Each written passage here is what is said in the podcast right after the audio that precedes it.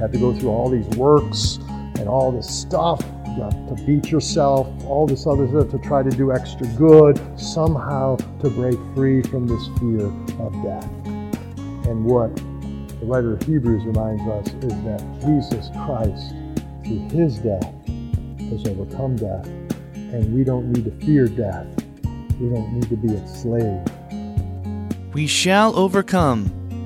Jesus promises his resurrection and encourages his disciples that their sorrow will turn to joy as we continue with life's meaning and purpose, an in depth study of the Gospel of John.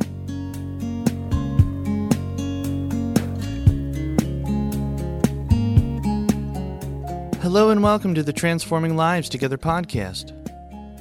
One of the most prolific gospel songs associated with social justice movements through the years has been We Shall Overcome.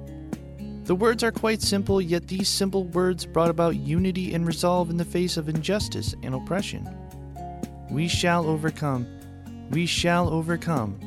We shall overcome someday. Oh, deep in my heart, I do believe. We shall overcome someday. As Christ explains in our lesson for this week, we will face a lot of trouble in this life, but that trouble will last for a moment, and we will no longer need to fear sin, death, and the devil, because he has overcome them all, and in him we too shall overcome. Before we turn it over to Father Ward, we would like to say thank you for your time as you tune in each week. We pray you are blessed and encouraged by the content of this podcast. Please don't forget to subscribe to stay up to date with the latest episodes. And if you have enjoyed what you're hearing from this podcast, please help us out by leaving a five star rating and review. Your positive feedback will help us reach more people with this podcast. And now, with this week's lesson in the Gospel of John, here is Father Ward.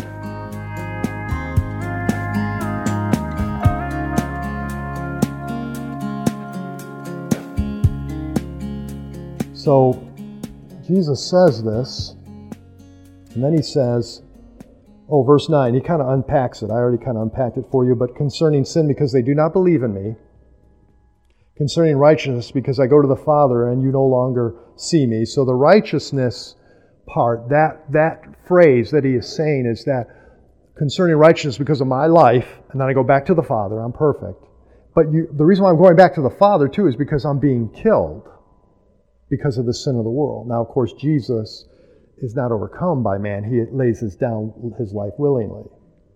But the fact of the matter is that he was killed because of our sin. And even though he was found guilty by the religious uh, rulers, he wasn't guilty. He was an innocent man, and he was totally righteous. And then concerning judgment, verse 11, because the ruler of this world has been judged. So, where does Satan come in on this? Satan is the great accuser, and so he can stand before God and accuse us because he knows God is holy and just and God cannot lie. And God said, If you eat from the tree of the knowledge of good and evil, you shall not live, you shall surely die.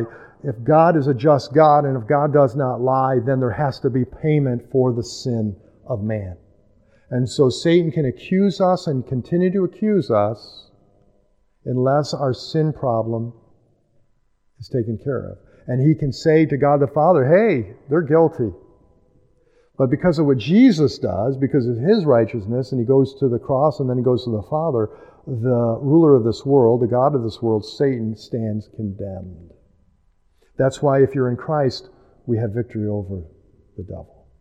Remember, Jesus said in Luke chapter 10, um, he saw Satan fall like lightning and he says, I've given you power to tread over every serpent and scorpion and over all the wickedness of the earth. But don't rejoice that you have power over evil, but rejoice that your name is written in the book of life.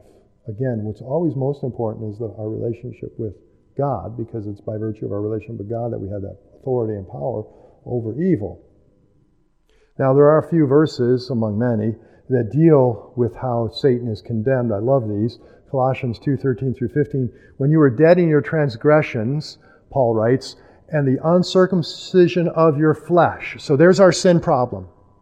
He, that is God the Father, made you alive together with Him, that's Christ, having forgiven us all our transgressions, having canceled out the certificate of debt consisting of decrees against us. So, in a court of law, we had all these decrees against us. Every human being who, who um, comes to the age of accountability?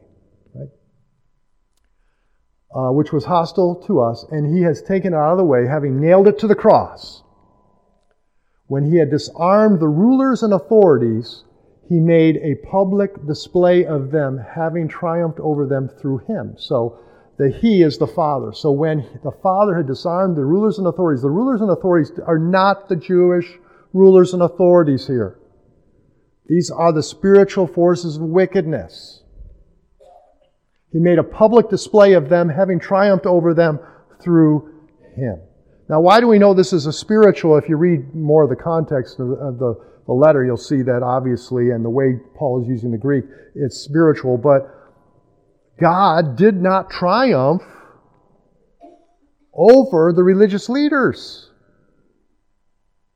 I mean, He did spiritually with the resurrection, but they still live their lives. That's why I believe Jesus is coming back to Jerusalem. That's why I believe the Roman Empire is going to be revived. Because the first time, Jesus took care of the inner man and the problem of sin. The second time, he's going to take care of not just rectifying what's wrong in the heart, but rectifying everything that's wrong on the outside. The first time, he was kicked out of Jerusalem. The second time, he's entering Jerusalem triumphantly. The first time, the Gentiles and the Jews made a mockery of him. The second time, he's going to come and save the Jews, and he's going to make a mockery of the Gentiles. And so, when we talk about, when we look at this verse, he had disarmed the rulers and authorities and made a public display of them, having triumphed over them through him. That is a public display for the universe to see. Because remember, there's angelic beings.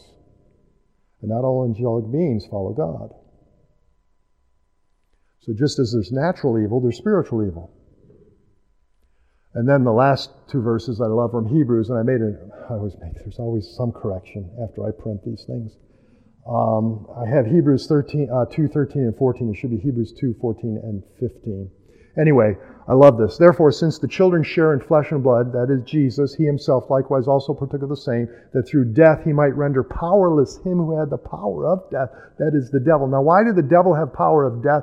God gave that power to him by virtue of the fact of what we did. Because we rebelled, we therefore were open to the deception of the devil because we put our faith in what the devil said rather than what God said.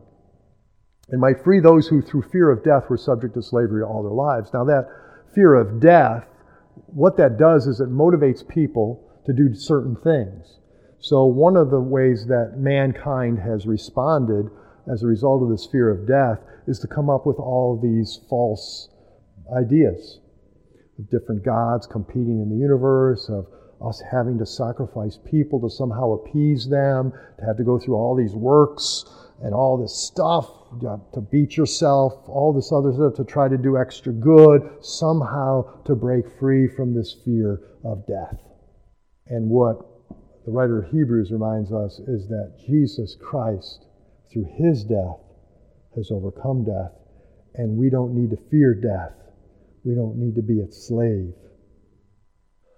So let's keep reading. Any questions so far? Verse 12 I have many more things to say to you, but you cannot bear them now. But when He, the Spirit of truth, comes, He will guide you into all the truth. For He will not speak on His own initiative, but whatever He hears, He will speak and he will disclose to you what is to come. So there's a uh, ministry of the Holy Spirit guiding us into truth. You know, the Holy Spirit will work with us once we're open, once we're not full of ourselves, once we humble ourselves before God, once we acknowledge that we need His help, the Holy Spirit will start to work. But the Holy Spirit needs something to work with. So if I'm not in the Word, I'm not spending time with God, it's hard for the Holy Spirit to work. You'll still be working, but it'll be banging on the door of your heart. Come on, get with it. Stop being distracted. And notice what he's going to do. He's going to guide us into all truth. But notice that he's not speaking on his own initiative. He's not doing something apart from the Son and the Father. It's all in unison. And he's going to disclose to, he can disclose what's to come in the future. And that parallels what the Holy Spirit did in the Old Testament when the prophets could predict the future of what God would do. He will glorify me. He's going to glorify Christ, not bring attention to ourselves or other people. That's one of the ways you can test a ministry. If a ministry is good, Jesus said you're going to know something by, just as you know a tree by its fruit or a, uh, you know, um, a plant by its fruit, a bush or whatever. I don't know why I'm going on this, a fig tree. Um, you can know a ministry and a person by the fruit they produce. So we talked about the fruit of the Holy Spirit. We talked about the fruit, right, of good works. We talked, talked about the fruit of bringing others into the kingdom. But ultimately, is Jesus getting the glory? Or is the institution? You're viewing the church as like an institution. That's why there's one church where people really get off the rails. They're like, oh no, it's not the Word of God that's most important. You know, it's what the church tradition in the church because, well, the church kind of, not kind of, they said the church gave us the Bible. No, the Word came first before the church. The church is under the Word of God. The church is under Jesus Christ. The church isn't coming back for you and me. Jesus is coming back for you and me. And so, the Holy Spirit's not going to contradict the Word, and the Holy Spirit's not going to contradict Jesus, and the Holy Spirit's always going to glorify Jesus, point us to Jesus. Verse 15 All things that the Father has are mine, therefore I said that He takes of mine and will disclose it to you. Isn't that an awesome way to wrap this part up about the Holy Spirit. So not only did Jesus focus about how the Holy Spirit reveals Jesus to us, but he says, the, all that are mine are the Father's. So in the same way, the Holy Spirit's revealing to us the Father. Again, the unison work of the Holy, uh, the Trinity. Okay, now in the third section, Jesus then focuses on the resurrection and what that means for his disciples and us. So the first was about the world, the second was about the Holy Spirit. Now he talks about his death and resurrection. Verse 16 A little while, and you will no longer see me, and again a little while, and you will see me. Now, of course, the disciples really had no clue of what he's talking about here at this point. Some of the disciples then said to one another, What is this thing he is telling us? A little while, and you will not see me, and again a little while, and you will see me? And because I go to the Father? So they were saying, What is this that he says a little while? We do not know what he's talking about. Jesus knew that they wished to question him, and he said to them, So this again shows us this is an ongoing conversation. This is over a period of time. Because it wasn't like Jesus was sitting, was there, and all of you were like here, and he was just talking for an hour. No. That he would share some things, and then the disciples would be talking amongst themselves, and Jesus knew what they were already talking about, what they were questioning. And so he says to them, Are you deliberating together about this that I said a little while and you will not see me, and again a little while and you will see me? Truly, truly, I say to you, verse 20, that you will weep and lament, but the world will rejoice. You will grieve, but your grief will be turned into joy. Whenever a woman is in labor, she has pain because her hour has come. But when she gives birth to the child, she no longer remembers the anguish because of the joy that a child has been born into the world. Therefore, you too have grief now, but I will see you again, and your heart will rejoice, and no one will take your joy away from you. Isn't that awesome? So, there's a, there, this is kind of multi layered, as most all the word is. You're, you're looking at now the immediate reality that they can't fully understand it. But what Jesus is referring to is that in just a few hours, I'm going to be arrested. Then you're going to witness me being beaten and then executed, crucified, and then buried, and wondering what happened. And we know that they all forsook Jesus and fled. But then, in just a couple days, on Sunday, that was going to all change. And for someone who has gone through terrible hardship and uncertainty and doubt, and then to have it all totally turned around, that's about the highest high one can experience in life. Now, Jesus likens it to a mother in childbirth. And for the women here, the moms who have gone through it, you know what he's talking about that is agonizing. It's rough. You don't know if you can get through it. There's uncertainty there. But then once your child is born, for the most part, it's worth it, right? There's great joy. And so that's a reality that Jesus was conveying to them that they couldn't fully understand, but they would in just a few days. And then the other layer would be our own personal lives, that when we look at life, you know, there's when that baby comes and when we have our child, we want the best for our child, but we know that they're going to go through hardships. They're going to go through struggle. And sometimes it's going to be of their own doing, and sometimes it's not. They're going to be innocently affected. We've all been there. And while we want to protect our children, and some parents overprotect their children, and, and we don't want anybody in our society is becoming increasingly this way. Don't want anything negative happen to the person, you know, kind of insulate them. That's not healthy. That's not how you really mature or grow. You've got to face some hardship. The truth of the scriptures, the truth of what Jesus is saying to us as believers, is that not only is that true in the natural sense, hence a mother and her child in the physical realm, but it's also true in the spiritual sense. That if we're going to have spiritual growth and maturity, it's going through those times of testing and trial. And what the scriptures always remind us is that keep going, keep pushing. You're going to get through it. Good's going to come from it.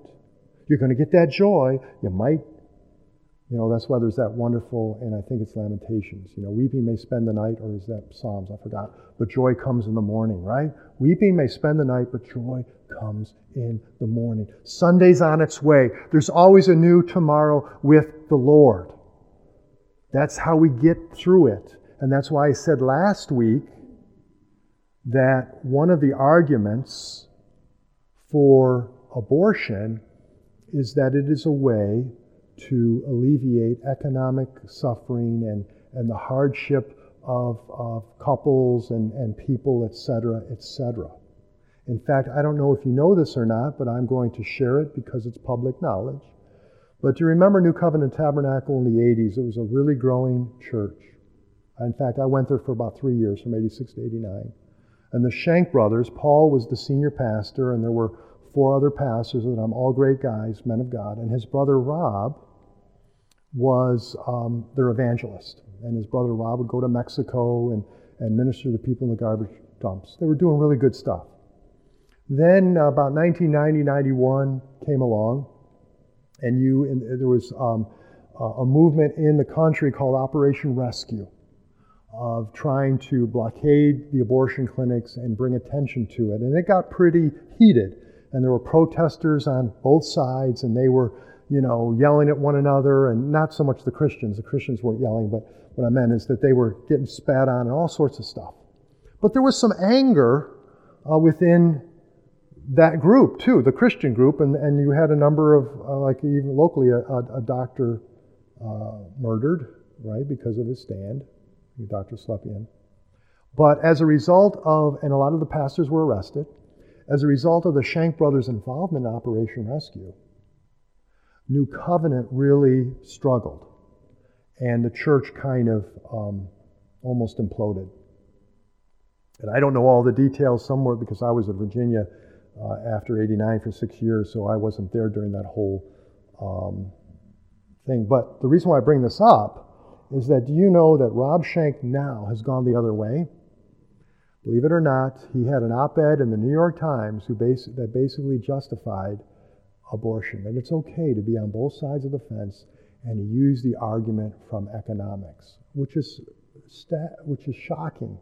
Because here is a man who is right in the forefront. Now, his brother Paul kind of went the other extreme. He became a Roman Catholic priest. I don't know if you know that or not very involved in the pro-life movement. Now here's a guy, both of them Jewish, Messianic Jews, you know, on fire for the Lord, in Assemblies of God Church, and they've gone in different directions.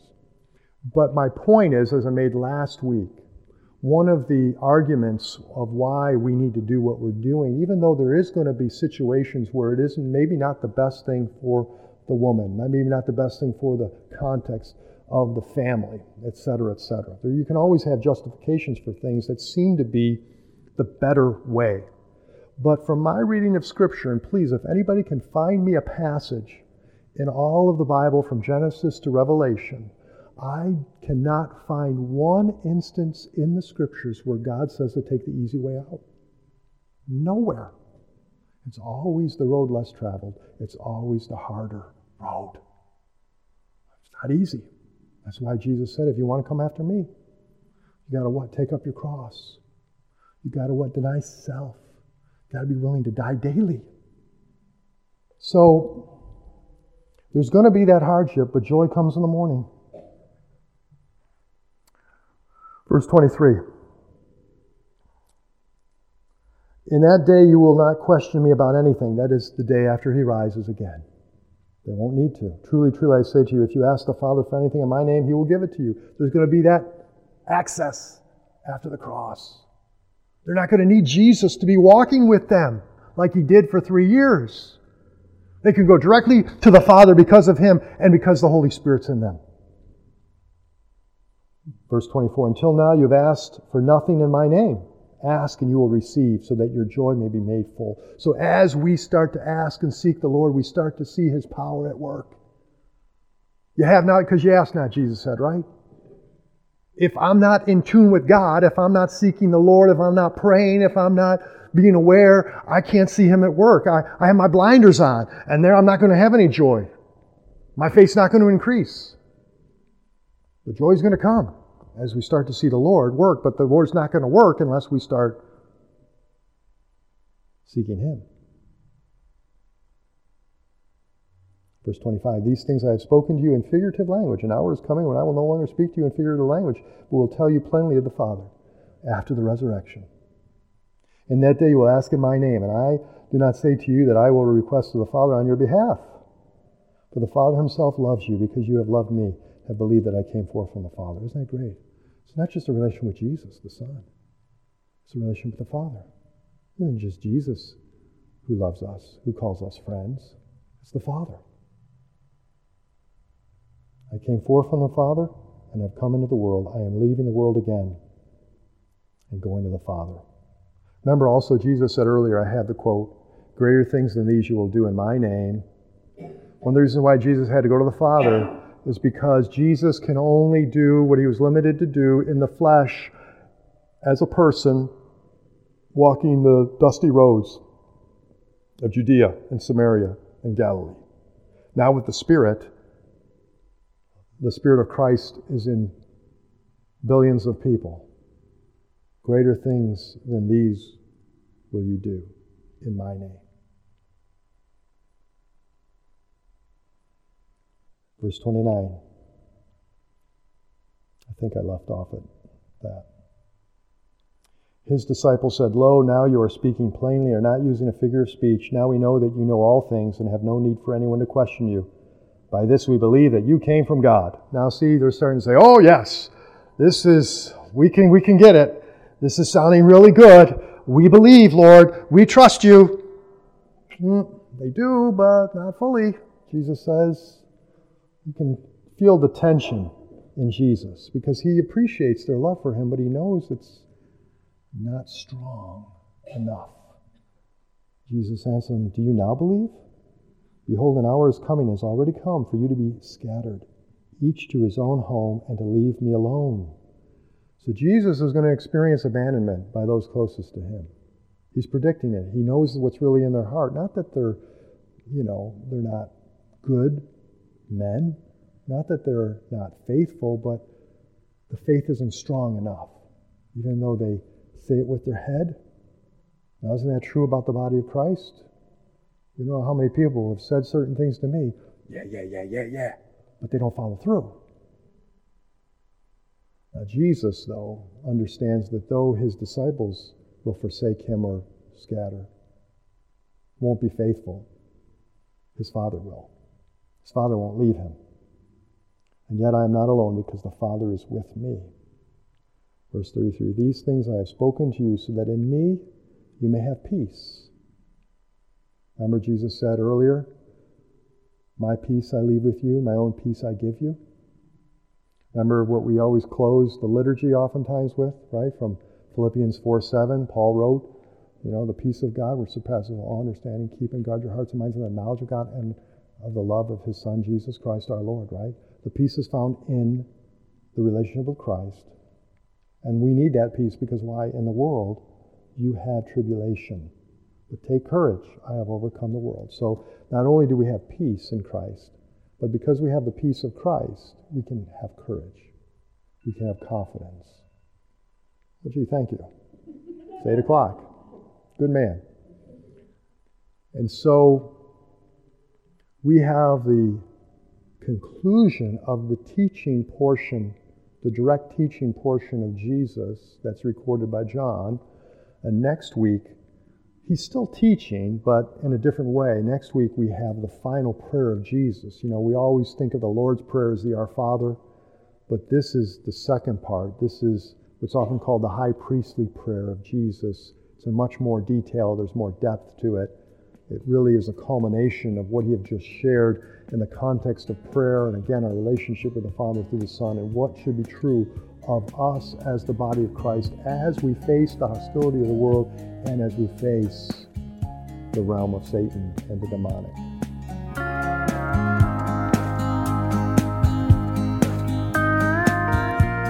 You have been listening to the Transforming Lives Together podcast a ministry of St. Bartholomew's Anglican Church in Tonawanda, New York. To learn more about our church, please visit stbartston.org. Again, that's stbarts.ton.org. You can also connect with St. Bartholomew's on Facebook and Instagram through the handle at St. Bart's Anglican Church. And you can connect with this podcast through at Transforming Lives Together Cast. We hope you will tune in next time as we continue with life's meaning and purpose, an in depth study of the Gospel of John. Until then, we leave you with these verses from Paul's first letter to the Corinthians. When the perishable has been clothed with the imperishable, and the mortal with immortality, then the saying that is written will come true Death has been swallowed up in victory. Where, O death, is your victory? Where, O death, is your sting? The sting of death is sin and the power of sin is the law. But thanks be to God, He gives us the victory through our Lord Jesus Christ. God bless.